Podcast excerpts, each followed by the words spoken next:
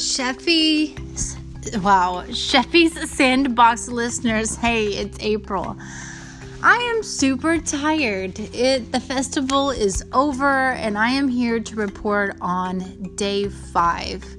Actually the evening of day 4 and then day 5. So, I figured I'd go ahead and knock this out before I got any more tireder. Tireder. Okay, so I'm trying to remember where I left off yesterday.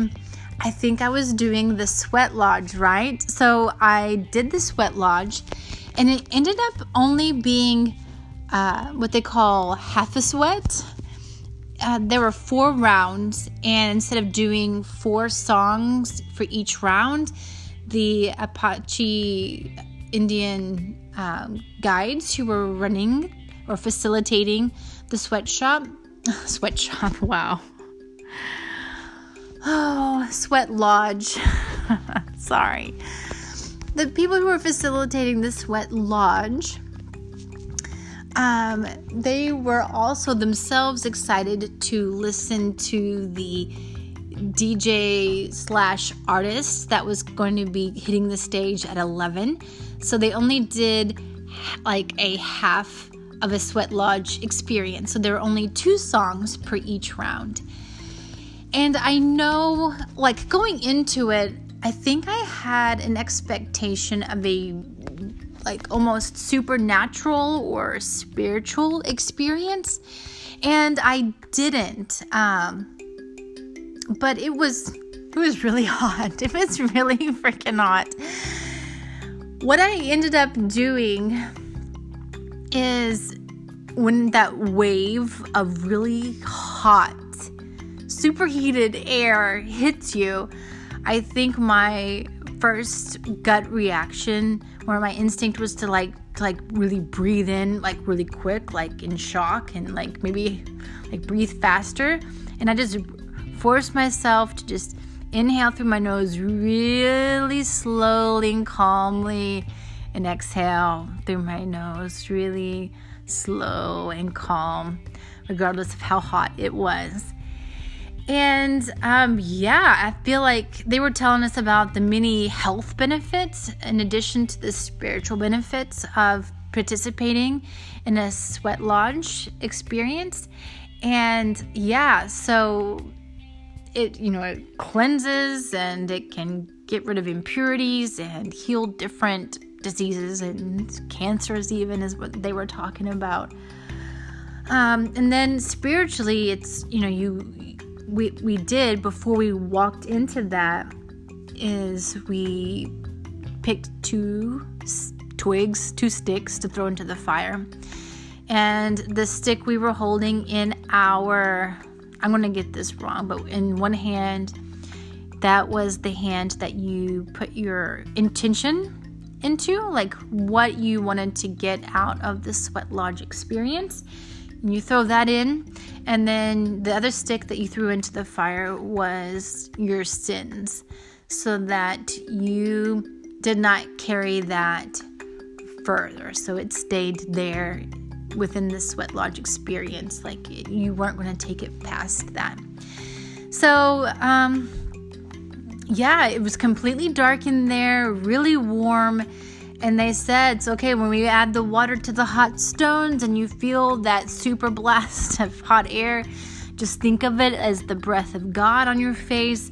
Consider this dark hut um, with the wooden with the, with the dirt floor to be like your the your mother's womb and you're being purified you're being spiritually reborn when you leave this place. And so i kind of sat there without really feeling like there was a supernatural or divine experience but um yeah just allowing myself to not get mad at myself for not experiencing something that I thought and just being present with what was um and I I can't help but think that it was beneficial. So, got out of that and oh, I, I forgot to tell you, you know, they put the water on the hot rocks, and each time they put more hot rocks in, so it gets consecutively hotter each round. Um, and then they're also like pounding on the the drums, and the, there's the the Apache facilitator is uh, singing the native songs that go with it, and so it was pretty intense. It was pretty intense at times. I was wondering if the full Sweat Lodge experience would be somewhat different. But even just the half, the half sweat, I thought was pretty neat. After that, I went into the Colorado River. This was at night. Uh, I think we started the the sweat experience at eight. Yeah, eight o'clock, and I think we were done around 10 um, maybe even earlier than that but the stars were out. It was dark. I of course it, it would be dark if the stars were out. Sorry. So i uh, is right there along the colorado river. So um, we walked a few feet swam in the river. It was so refreshingly cool after being in that super hot sweat lodge.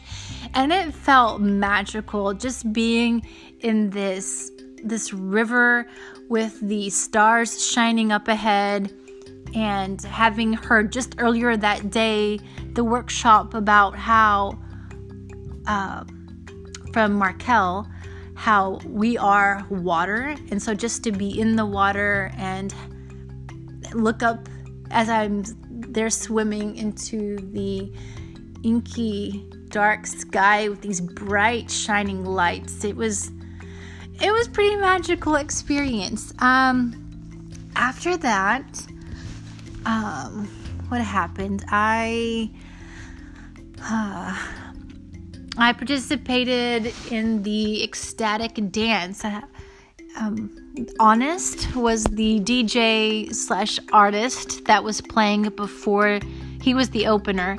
And I'm telling you, he was so freaking talented. Please check him out. And then after that, so I kind of just watched for that part, watched everyone else dancing. And then when Equanimous started, that's when I started dancing and I danced for three.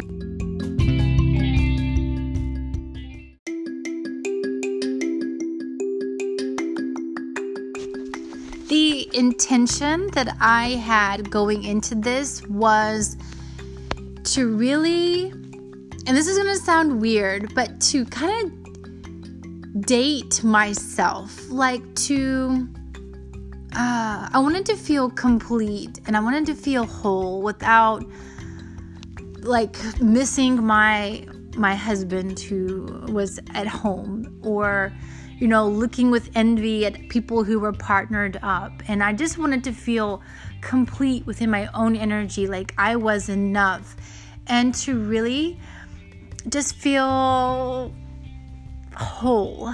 I, I don't know how else to say that, but I wanted to create, uh, to combine and have this divine dance of masculine and feminine energy within my own body, within my own experience and that's exactly what happened. I danced by myself and I loved it. I loved almost every minute of it. It was really incredible. Um so that didn't finish until a little after two o'clock in this morning and uh, didn't go to bed immediately thereafter because I was still a little a little psyched, a little hyped up about it. This morning, woke up and we had, um, I had been really dreading packing up because you guys heard about the horrible experience I had trying to get things set up. Okay, well, this time things were a little different. They didn't have any gatekeepers. Uh, that weren't allowing cars to come in, and I saw several other cars in the tent camping area who had parked who brought their cars in and parked it next to their tent for ease of packing things up. So that's what I did as well. And this time I had um, my tent mate, my friend Alyssa, there to help me as well because when we first arrived, uh, she wasn't really able to help as much because she had uh, been taken on orientation because again she was a photographer for the event um, so i had her help and i had the car right there it went so much easier there's uh, no telling how many fire ants i packed with my stuff but i guess i'll find out. And i'm pretty tired. I'm really tired. The closing ceremonies were beautiful. I'm telling you, all there were some really magical people. Of course, you're even in the the most like-minded circles, there are going to be people that you don't necessarily resonate with or jive with. Um, and that was certainly true here as well, but it was just amazing the amount of incredible people that like you can seriously like just stand there and have these heart to heart hugs. Like i told you yesterday the correct way to hug i found out that since they have they're called heart to heart hugs and i guess it's a pretty common knowledge or practice in austin which i guess i'm just late to the game. But you know people have these heart to heart hugs for 20 30 seconds. Like you really feel held more ways than one. And really seen. Uh, one of my new friends, uh, he was giving me one of these heart to heart hugs, and I had closed my eyes and I had, invi- had like in my mind's eye, I just saw the image of an eye. And he immediately said, I see you. And maybe that sounds like corny in a really spiritual woo woo way. But nothing felt more true in that moment. I see you. And I had to tell him I had just seen an eye in my mind's eye right before he said that. So it's just a neat coincidence, um, or is it? it's neat the way that energy moves. Um, so I have made several friends. I have a few phone numbers. I have more phone numbers of people to connect with going forward. Um, people who were presenters that I didn't necessarily get to co- connect with on a friend level, but that I'm definitely interested in their work. I had no idea that they were here in Houston. So um, it's just going to be fun to pursue these different avenues of because everyone has their own unique thing, which reminds me what um, this really fantastic person said in a presentation yesterday that no one is here to do anything. No one's called to do anything that looks exactly like someone else.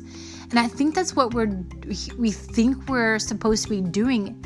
We're looking at everyone else to kind of get clues as to what the heck we're supposed to be doing when it's very possible and probable that we are here to do something completely unique to us and it's not going to look like anything anyone else is doing. So it could be setting us back or delaying the process if we are trying to figure out how to make our lives look like someone else's journey.